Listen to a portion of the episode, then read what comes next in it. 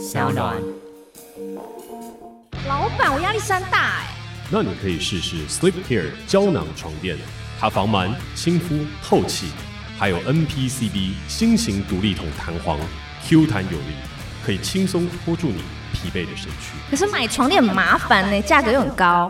别怕，Sleep Care 胶囊床垫最便宜一张只要八千四百元，还有专人搬运到府，跟一百二十万的试睡计划，不满意随时退换。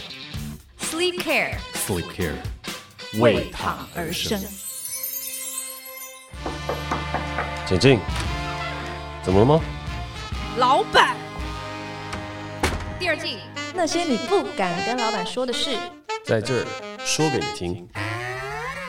Hello，大家好，我是 Katie，在我旁边的是我的同事 Jack。Hello，大家好，我是 Jack，我是一名导演，但同时也是一名创业家和酒吧的老板。平常 Katie 是我的员工，但此时我们共同主持这个节目，所以我们是同事。但为什么今天开场是你要先开啊？因为我们今天要谈一个话题，叫做职场话语权，所以我今天就是先发制人的，第一个就要先自我介绍。有没有一种话语权被夺走的感觉？我我我没有。因为我觉得话语权不是这样用的，好，这就是个效果嘛。所以你现在有感觉话语权又被我夺回来了？对，我刚刚有一种就是马上又直接反转这样。因为就是要不照着脚本走，话语权比较容易落在那个人身上。对，但是因为你身为一个总是拥有话语权的人，你刚刚有没有一种突然有一种被剥夺的感觉？这还真的没有哦，真的？那我整个很失败欸。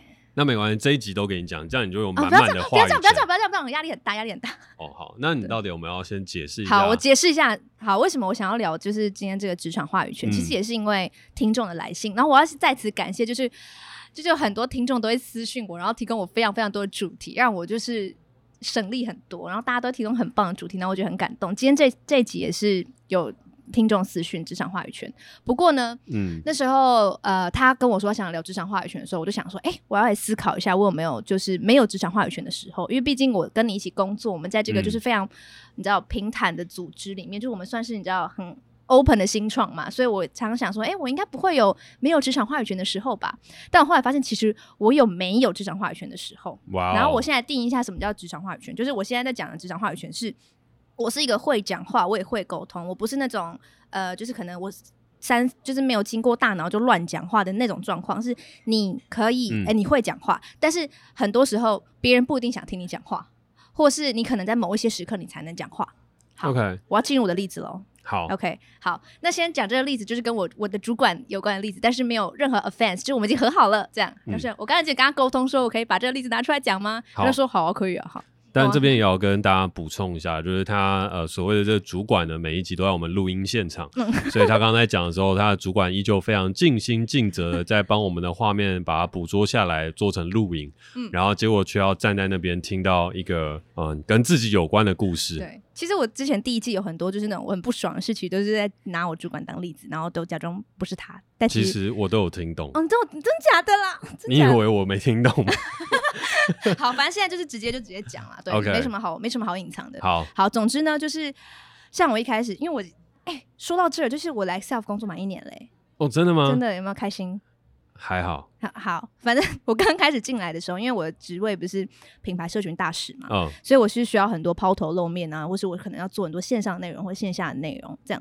然后一开始我的设定是我要拍 vlog，嗯，记得这件事吧？然后呃，但我在拍 vlog 的过程中遇到很多困难，然后我也有跟我主管提到说，我觉得有更多可以 promote 我的方法，然后我有写企划，或者是说跟他讲那种很完整的一个我自己的 idea 这样子，但是他就是坚持，就是没有，你就是要拍，你就是要拍。然后我就发现我。完全不管怎么提，我都觉得我的方法就是没有什么破绽。他也没有针对我的那个内容说各自击破我论点，但他就说不行，就是还是要做这样。而这个时候，什么时候改变了这件事呢？就是你出来了，就一个话语权比他还大的人出来说：“好，Katie，你不用拍 vlog 了，那我们就该做 podcast。”嗯哼，就是去年十一月的时候，我就不用拍 vlog。这时候我就发现，就是我一直想说，我觉得话语权这东西不应该是跟职位有关。就是我觉得一个人有没有话语权，如果说只是因为我是个职场新鲜人，我就没有话语权，好像很不公平。我觉得一个职场新鲜人，他可以用他的能力去证明他可以说一些话，然后他可以做一些事，不会因为他的阶级而有不同。但是我后来发现，就是像这个例子，就是活生生的，就是我是一个 nobody，我是个底下的人。然后当我有想法的时候，如果不是一个更大话语权的人来帮助我的话，我是无计可施的。嗯，对，所以我今天就是想要问你说，呃，你觉得职场话语权这个东西是不是真的是跟阶级有关，就是跟层级有关？就如果我今天是个菜鸟，我就是必须等，我就是可能要等个三年，然后我就升到 manager、self token 的 manager 之类的，我才有办法变成有话语权的人。如果是这样的话，那我觉得很不公平。然后我我不想接受这件事情，所以我想问说，身为职场新鲜人，有没有办法获得话语权？所以你觉得在任何的职位阶级上面，嗯、大家都应该要拥有平等的话语权？呃，对，就是我要怎么让别人愿意听我说话，嗯、就是专心的采纳我的意见，而不是就是觉得说。那、啊、你就是没经验啊！你看事情角度就是不全面。我也有看到很多例子，是比如说网络上就会有人说他是一个菜鸟，然后他在开会的时候，他就会发现大家就是真的比较不专心听他讲话，然后那种感觉就是蛮不舒服的。那他久而久之就会觉得，好吧，那可能我是菜鸟，我就不要讲话好了。那我就让我的主管讲话，或是我主管的主管讲话，这样。嗯，对，像这样子的问题，但不代表说他是一个不会讲话，或是他讲的东西都很莽撞，也没有，就是。他是会讲话，他也有去想，有去思考，可是就大家就不理他，大家就比较不会把专注力放在他身上。好，那这边的话，呃，我先拿回一点我的话语权，可以，然后同时在这一段给你，我授权给你话语权，感谢 感恩惜福。我觉得在聊话语权的时候，衍生当中，我会想要跟你分享，很想聊的另外一件事情叫话事权，就是你究竟想要跟我聊是聊话语权，还是聊话事权？好，话事这个事情是其实这是一个你发明的词吗？没有没有没有没有，话事权是其实有些时候在电影里面，或者在黑帮，或者是在一些呃，我们要在乔事的时候，我们都会可以看到有些人就是哦，我这个人是有话事权的，所以他可以对于这件事情说话。你可以解释一下什么是话事权吗？话事权就譬如说，我今天有两个呃，在电影当中我们常见的角色来说的话，就两个黑帮的老大。要去解决地盘上面的东西的时候，嗯、那这些老大出来的话，就是哦，我是有话事话事权的人，哦，我对这个事情是可以讲话啊。底下小弟，你没有，你不要讲话。那个事是势力的事吗？没有，那个事是事情的事。哦，对这个事情说话，对这个事情表态，来把这个事情敲定，它就有一个话事。OK，好，这个东西我们先摆在脑海当中想象一下，我们再来谈谈看话语权。因为我觉得这两个东西有些时候我们会搞混了。话语权是我尊重你在这边表达事情和表达你意见的一个权利，而我也应该要认真去聆听。但是你对于这一件事情，你本身有没有话事权？就是你本身有没有呃参与和沟通和决定这件事情的权利？你是否有这样子权利的人？哦，你拥有这个话事权，我才能够跟你对等沟通。好，假使今天有两个帮派在争夺地盘的时候，哦，有一个小弟就跳出来说：“诶，没有，我现在打算要放弃这个地盘。”但这个东西不成立，因为他没有办法代表他老大来去决定这个事情，所以他对这件事情上面是没有话事权的。但是他有没有话语权？有啊，就是说，诶，我的建议是，我觉得这个地盘我应该要放弃，因为我们这样进可攻，退可守，然后我们接下来还可以期待有朝一日东山再起。所以我有没有话语权？我有，我可以跟。我里面的人在讨论一些东西，就我有表达我意见的话语权，但是我在这件话事权上面呢，我自己本身是没有的。所以我刚刚讲的东西都是话事权啊。所以这个东西的话，我就像我刚刚会跟你讲的事情，就是话语权、话事权这个东西，如果我们讲的是话事权的话，我觉得它的确跟职位是有很大的关系的。你能不能够扛和你能不能够决定那个事情，它会关乎于你在这件事情你有没有话事的一个权利。但譬如说我们在内部表达、在沟通的时候，我觉得每一个人都应该要尊重。像你刚刚举的第二个例子，就是周边朋友听到的、嗯、开会，的，嗯、那我觉得他的话语权并没有被尊重，因为我说话了，大家应该也都应该要同理、认真来听。哪怕你是老板，我们今天坐在一个会议桌上，你邀请了我来参与这个会议，提供一些建议和想法，那我在说话的时候，你要给我基本的尊重。嗯。那这个话语权和这个东西是我存在于这个会议当中，呃，所要求的一个基础。可是问题事情是，好，如果我今天在表达这些意见和表达这些东西，它并没有被通过，或是它真的没有办法纳入到提案和草案的过程当中的时候，我们可能也会接受这是合理的。OK。原因是什么？原因是因为你可以提出一些建议，你可以提出一些想法，但是在会议当中所要参与讨论和所在报告的人，你可能不是。报告的那个主要人员，你可能是一个列席人员，所以当你在做决定，在你在做很多意见的推动的时候，在会议的流程当中，你有这个话语权，然后在这个过程当中去提出，然后在会议记录当中留下你的名字，而大家也应该要去尊重这一切过程的发生。可是问题呢？如果说你要把你的意见都没有被大家听到的这个事情，我觉得它会比较偏向我刚刚在聊到话事。当你在做出说，呃，我这个到底有没有争取到这个话事权的时候，它其实跟职位跟能力，我们讲的两件事情，就是权力跟能力是有很大的关联的。嗯。你要先有这个权力。你才能够去解决，你才能够去瞧，你才能够去谈很多的事情。你要有这个能力，你也能够去解决这所有的东西。那你的话事权、你的话语权这些东西才会变得越来越强大。所以很多新鲜人其实有话语权，但是他他以为自己没有话语权，其实他是没有话事权。对。那如果我现在是个新鲜人，我就只能接受我没有话事权，我只能等，我要熬过可能三三五年，我才有可能拥有话事权吗？这是唯一的路径吗？以我的角度来讲，事情它不一定跟年份有关。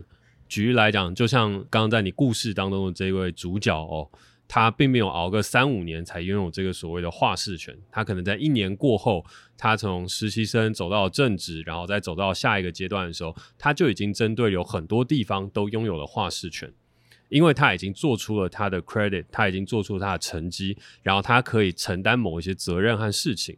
所以，当然，他在某一些地方的时候，我们就会觉得他是一个可以具有话事权的人。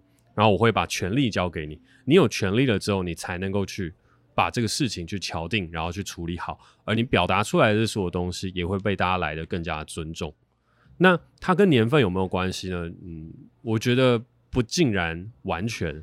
它跟你的能力和手上掌握的权力，我觉得关系比较大。那再回到你自己本身的例子，就像。那个时候你再去做的这些东西的时候，你有没有话语权呢？嗯，你有，但你有没有话事权呢？没有。可是这个话事权你可以去争取。举例来讲，当你发现跟呃主管沟通不良的时候，嗯，那在这块当中，你的话语权传达出去，但没有被聆听到，但你依旧保有对于更上层主管或是对于其他人的话语权。而这些东西，如果你在你的能力状态下准备好，譬如说你把这个东西提交给我，看同时提交给他。然后以示你对这个主管的尊重，但我也看到这完整的想法，然后我就会觉得，哎、嗯，这个东西可被执行。那你这时候就会慢慢的被赋予更多的话事权，你可以去决定某一些事情。所以这个话事权是要你透过话语权去争取来的。OK，嗯，但是它并不会是像我们新鲜人当中所想的一件事情，就是，哎，我的逻辑很棒啊，哎，我做的事情很棒啊，我表达了，怎么都没人在听？因为有一个很重要的事情是你表达了，但你争取了没？你争取了，然后你扛了责任了没？你把这些东西做到底、推到底了没？权力都很多东西都是要靠我们自己一步一步去做。那要怎么争取啊？嗯，怎么争取比较好？以一个就是菜鸟来讲，我觉得要争取这个事情最基础的东西就是我做出了一个有成绩的东西。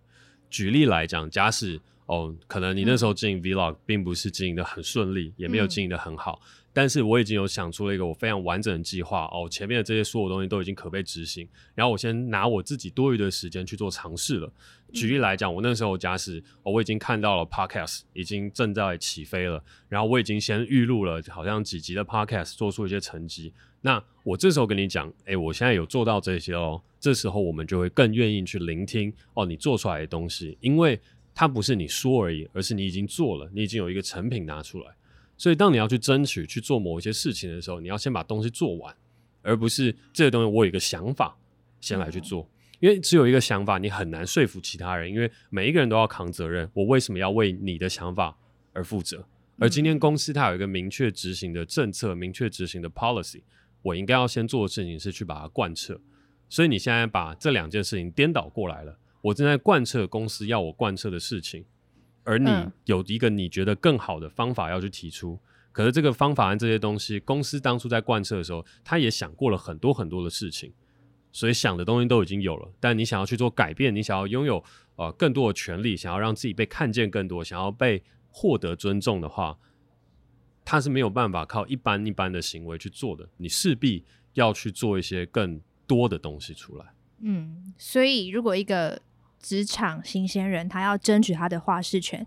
第一个就是你要做更多，然后要把这个东西做完、嗯、做好，你才有办法去争取话事权。对。那还有第二件事吗？我觉得第二件事情的话，就跟公司的体质很有关系了。就有些时候，就算你做出了成绩来，大家可能还不见得会理你。然后，譬如说功劳又被抢走，又或是做事情当中被拦截了，这也是很有可能的。但通常在你完成了一定的成绩的时候，你的话语权，或是我们综合呃话语跟话事，我们也还是可以把它融合在一起讲哦。嗯，就是综合我们刚刚所要去沟通的这个话语权，你理所当然就一定会被。看见和提升，因为周遭人都看在眼里，嗯，所以其实当你想要有话语权的时候，其实这是一个权力的过程啊，它并不是像大家想象当中那么简单的事情是，是、嗯、哦，我说话理所当然就要被听到看到。对啦，我们一般来讲应该要这样，但是回过头来，我们已经很久没有聊到这件事情了。可是我们生存的就是在一个社会，社会本身就是每一个人正在生存。你要有你自己的话事与话语权，你势必会侵犯到某一些人，你势必要承担起更多的东西，所以并不是你想了，然后你觉得自己不错，你没有付出，通常都不会有得到。哦。然后还有另外一个事情是，我们常常会想一件事情是，我们做的事情很有逻辑，做的东西也是对的，可是其实大家也都会觉得，大家做的很有逻辑，大家做的东西都是对的，所以我们有些时候再去争取、再去做的时候，当你没有真的付出代价，那。更多人就会想说，我想的东西会想的比你更多，比你更周全，我为什么要听你的？Oh. 甚至有很多主管没有讲的事情是，对啊，你讲这些东西我都知道，我都懂，但解决方案是什么？然后这个解决方案真的可成吗？啊，如果不可成，你要帮我被老板骂吗？啊，如果这些东西你都不要，啊，都只是说服我要去做的话，那我为什么要听你说的这些话？你只是出一张嘴而已。那所以，如果回到刚刚我那个第二个例子，就是在开会，然后他觉得自己的话语权没有得到尊重的那个例子的话，他是不是也要回到就是去争取话事权的那个路径？我觉得这中间有一个很重要的事情，就是你并没有办法在会议当中直接争取到你的话语权被得到尊重。我觉得这是很难的，因为它就是可能是你公司身处的一个环境和状态。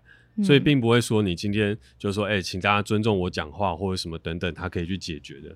他反而的事情是，他会在私底下运作。这也就是我讲的，就是社会当中有一个很直观的事情。呃，如果我把它形容好一点，叫做一些小技巧。嗯、就像呃，我们之前跟呃 Brian 大人学，大家在录音的时候，他就有提到，就是你到底要怎么样跟你的上司沟通。其实跟上司沟通好了，跟主管沟通好了。那这些东西也潜在的会增加在会议当中的话语权，因为主管对你有更加的信任，所以这时候当大家没有专心在你听你说话的时候，他就会说：“呃，那请大家放下手机，我们要听这些人在说些什么。”但是他并没有说：“哦，我在会议当中突然之间一下子就可以改变，这没办法。”他可能也会存在于是说，我平常在跟一般人相处的时候，我在中午吃饭的时候，我会跟我的同事分享说，哎、欸，我对于这个节目有什么什么样的看法，然后我觉得这样做他也许会更好。然后呢，接下来在会议当中，哎、欸，如果我这样提出的话，你们大家觉得怎么样？就有很多东西它是需要思考、谋略、布局，而这些东西你想要有你的话语权，其实潜在来讲，你对这件事情是有想法的。那你有想法，你有野心，你也有想要往前走的一个可能性。那我们就要把这个事情想清楚，他该怎么样去赢得你的话事权，然后在你的话语权当中就包含了你可以决定事情的权利。好，那我现在岔开讲一个比较偏阴险一点的例子，嗯、就如果我是一个下面的人，然后我的主管他可能不仅拥有话事权，他也有话语权，但他可能是一个会为自己的利益，然后他可能会干涉我，或者他做什么事情是会带风向的。好了，假设、嗯、那可能就会有一些职场中的类排挤的状态。刚刚举的例子其实都是偏大家都算是心术比较正的，然后大家都蛮善良的，嗯、只是可能有一点不理我比较还好。但如果今天是遇到那种比较黑暗的那种，就是像你之前也有说，其实职场是真的很多小人，然后是我很幸运都没有遇到那些人。对，但如果真的是那种比较，他就是有用他的权利啊，用他的权利去干涉我，用他的权利去带风向，我是怎样，我要我要怎么办？好，那我觉得这样的话，我们越聊会越明确了。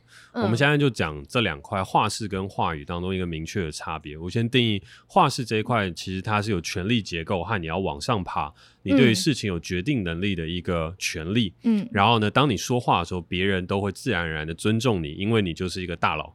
你讲出来的话，无论是多小组别里面的大佬，但是你就是对于这件事情有决定权利，嗯、所以大家都会想听。那这个东西的话，它是呃，我们当然会是希望我们可以得到，但是它就需要有野心和有更多的付出。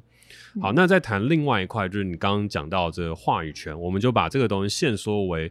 在公司当中，我要去表达我自己的想法和我遭遇的这些东西的时候，他有没有这样子一个权利，可以让我被好好的尊重和听见？嗯，那这个东西它就跟野心无关了，而是这个东西是我自身有一些权益，还有自己的东西受到受损的时候，是否有一个呃流畅的管道可以让我去提出，然后让大家能够正视我说的话？嗯，这个权利的话，它基本上是在每一个公司当中都应该被赋予的。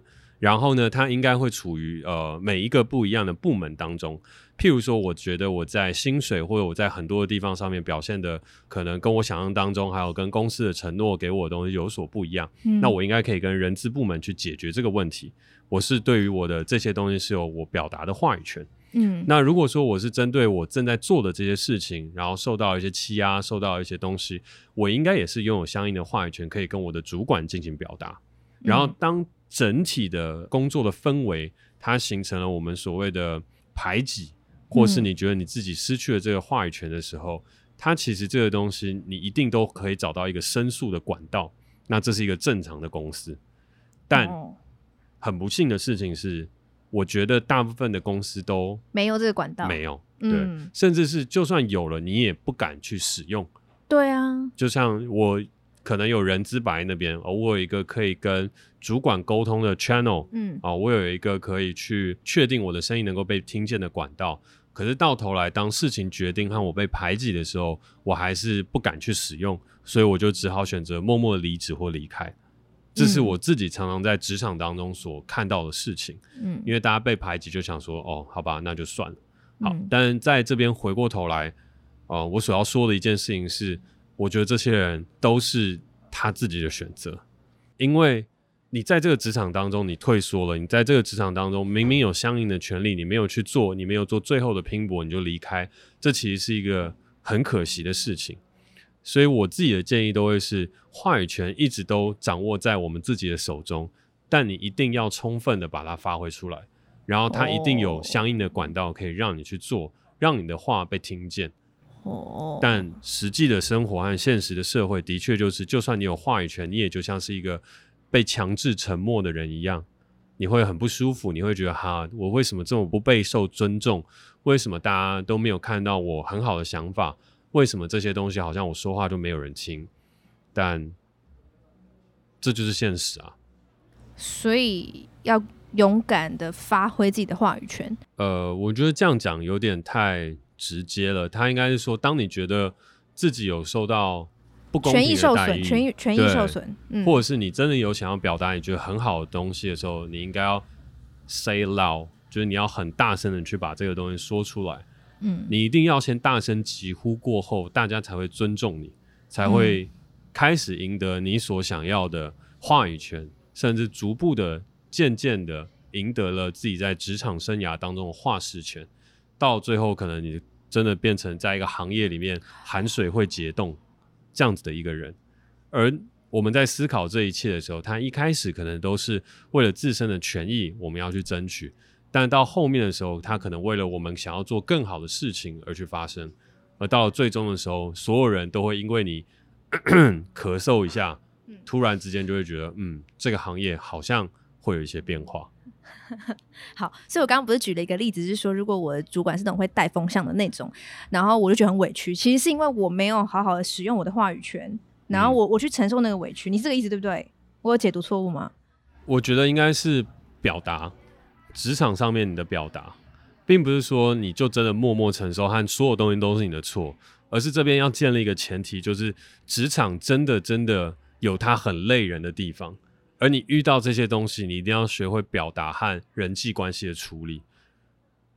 所以，当这件事情发生的时候，你有几个可能性：一，直接跟老板表达你的不舒服；然后呢，接下来就说你在这里面遭到了什么不公平的待遇。假使你的公司有一个直接跟老板的申诉管道的话，二，去找那个主管谈清楚，你为什么要这样子霸凌我？你为什么要这样排挤我？你这中间举的这些市政当中，到底为什么会这样？你说直接跟他约时间，然后我觉得这是寄 calendar 给他，然后说我们就约一个时间讨论，你为什么要霸凌我？没有，我觉得这个东西它是可以有很多种选择。刚刚你讲的这个当然也是一个，但当然也有一个事情是，我可以，对，我可以跟你喝杯酒，我可以跟你吃个中饭，我可以跟你喝杯咖啡吗？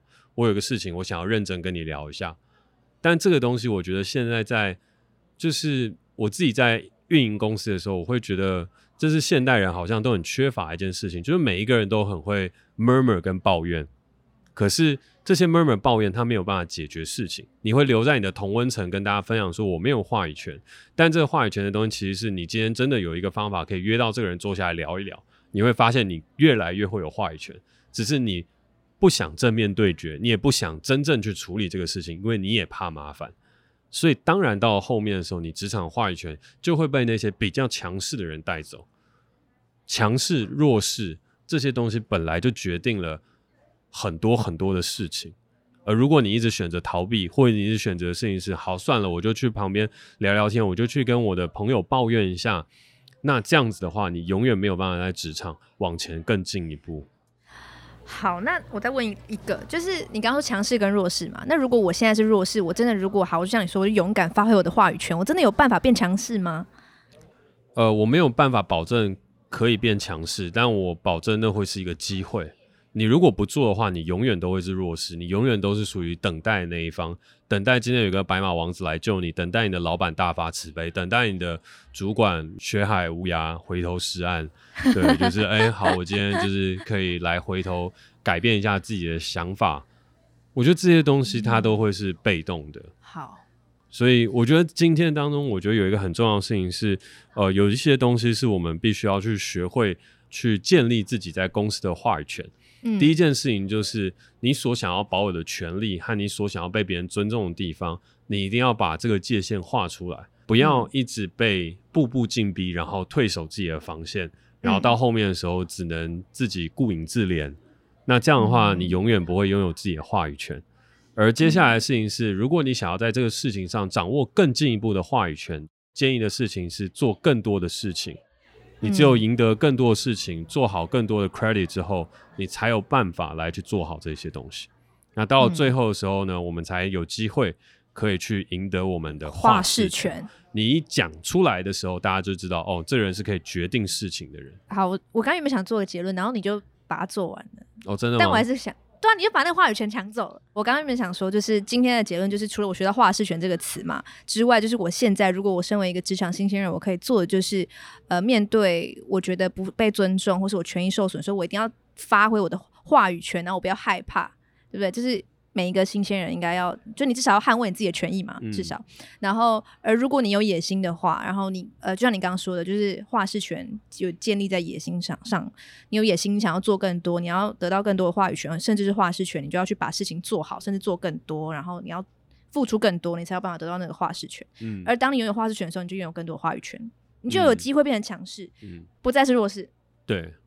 但这中间的时候，其实我刚刚更期待的事情是，你可以衍生出另外一个可能性，嗯、因为其实，在录音前呢，就是我们的嗯 SoundOn 的合作好伙伴明真就为我们示范了另外一个很重要的一个话语权的事情，就是来自于话题的引导性。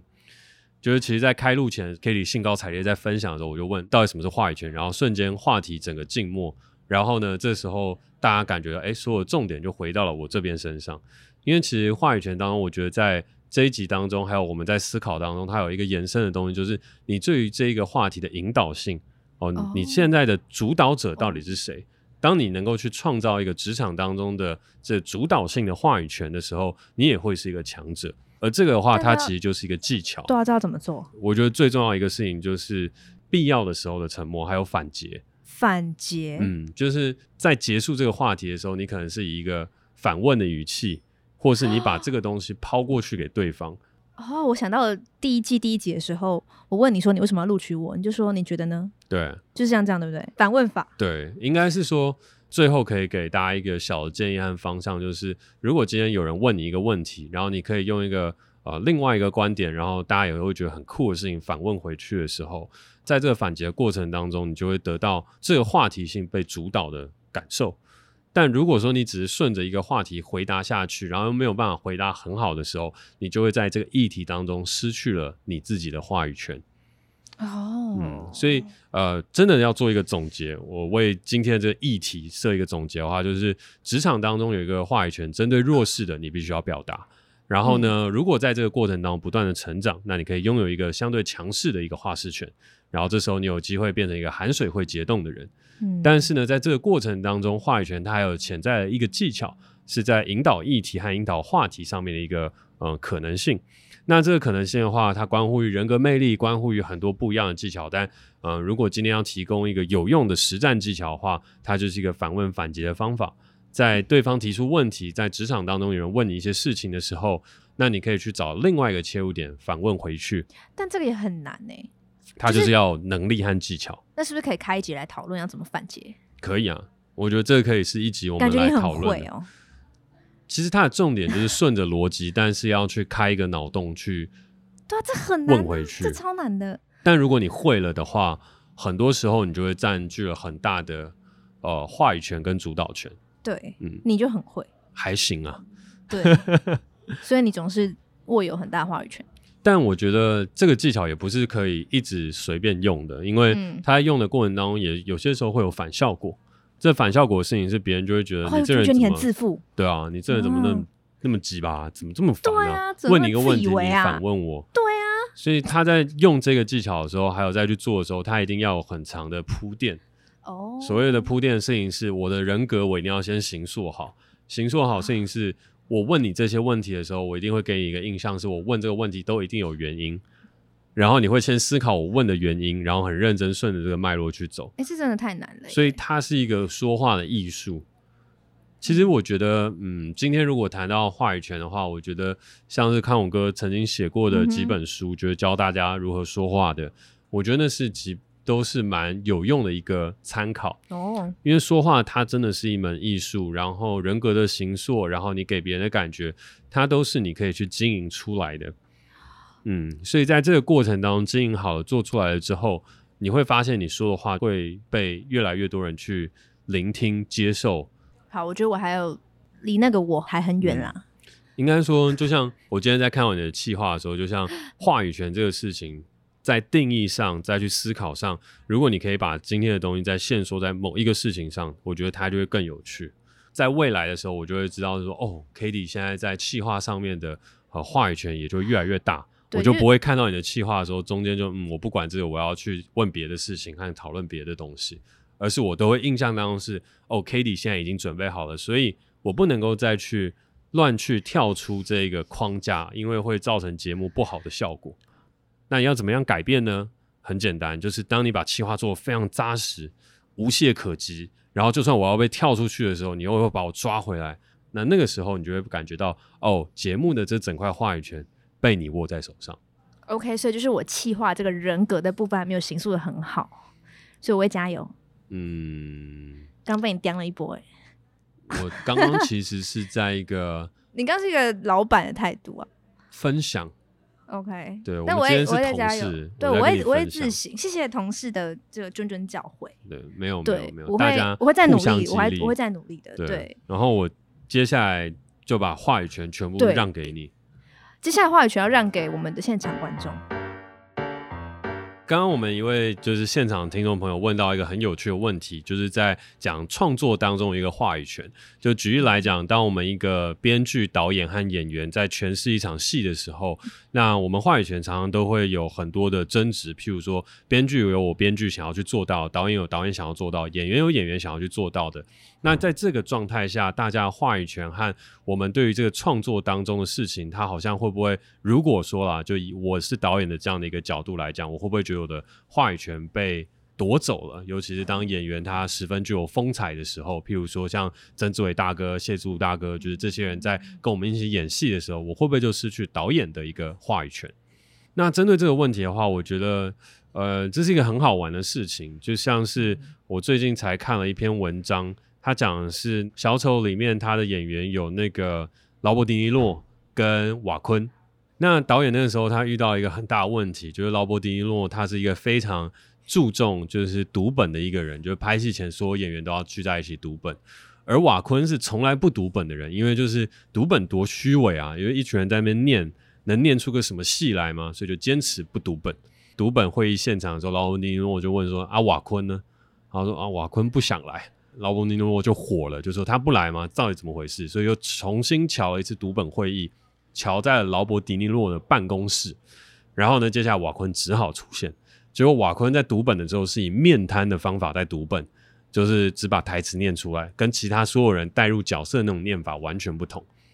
然后这中间，当大家以为要吵架的时候，导演也不知所措的时候，这时候两个人出去外面聊了聊天，然后就回来的时候，劳勃尼诺就亲了瓦昆的脸，就 “You are perfect one”，就是你真的是很厉害的演员。然后到后面的时候，瓦昆也就说：“哦，劳勃尼诺真的很厉害。”这个东西很玄，也乍听之下好像跟刚刚要问的问题，他没有完全打在一起。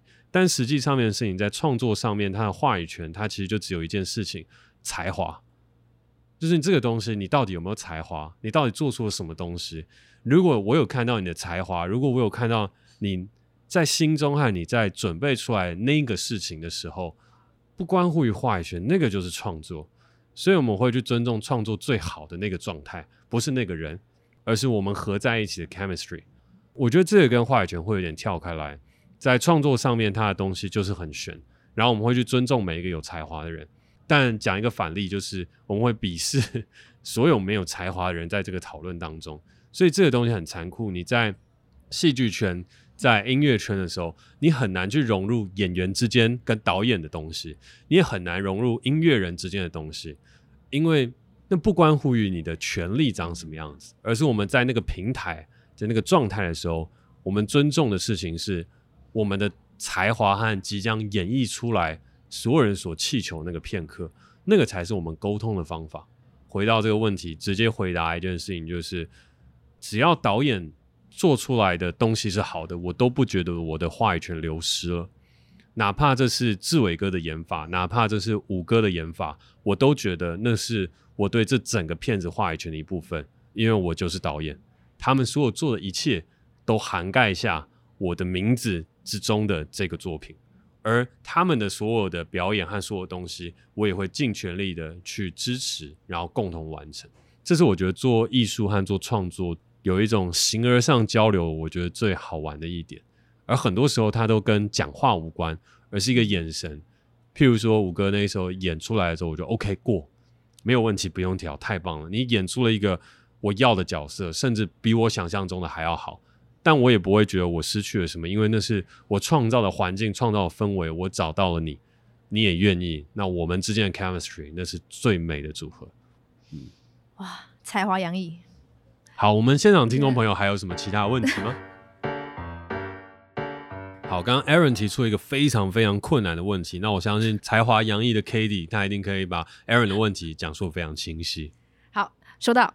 记者来到现场，我们来到 Aaron 呢，他刚刚提出了一个非常具有挑战性的问题，那就是呢，如果一个员工他准时下班或是加班，会不会影响老板对他的观感？比如说，他举了一个例子哦，就有一个如果有一个员工，他就是下班他要去上瑜伽课，他就是已经付费了，可是今天就有事情要加班，那他就是没有办法加班。那这样主管或是老板会不会觉得说，这员工真的是有一点不喜欢或怎么样？会不会影响呢？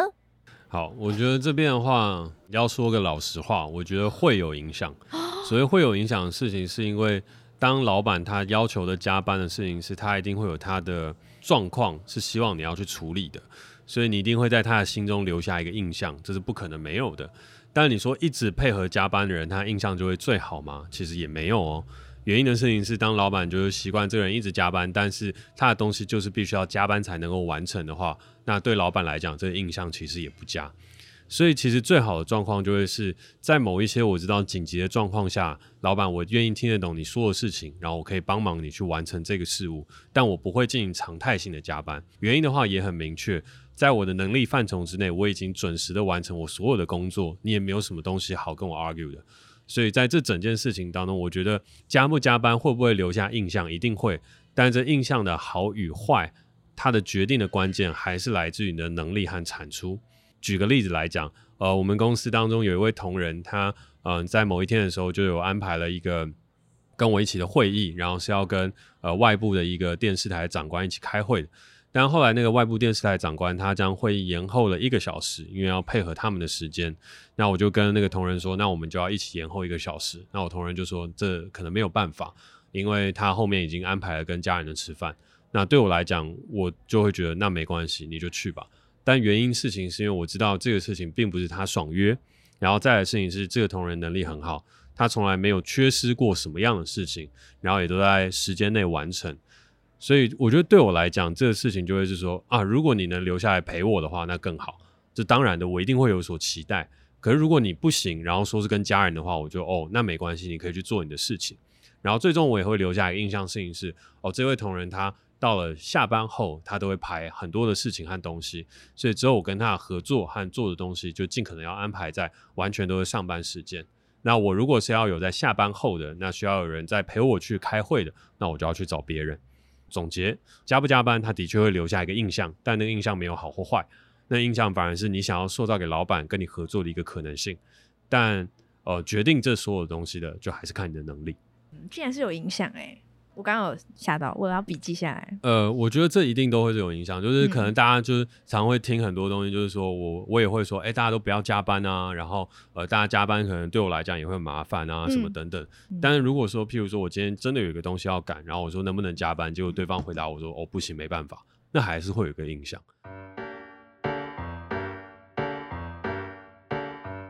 刚刚 Kevin 说呢，他说他之前待过的公司有禁止越级上报的这条规定。那就回到刚刚 Jack 在讲的，就是我们总是可以找到一个管道去新鲜人可以去申诉。但如果他在这样子的公司就是没有办法去做越级上报的状况，那他要怎么处理？然后他想要问 Jack，就是你对越级上报的看法是什么？首先，我们现在讨论一下越级上报这件事情。越级上报它其实是。直接忽略你的主管，然后去通报了一些事情。那他其实通常军方会很明令禁止，就是如果大家有当过兵的话，就知道禁止越级上报最多的就是军方，就是你有什么样的当中的事情，都要跟你的呃主管，也就是你的长官去做报备和报告。那你的长官在逐级的往上去做。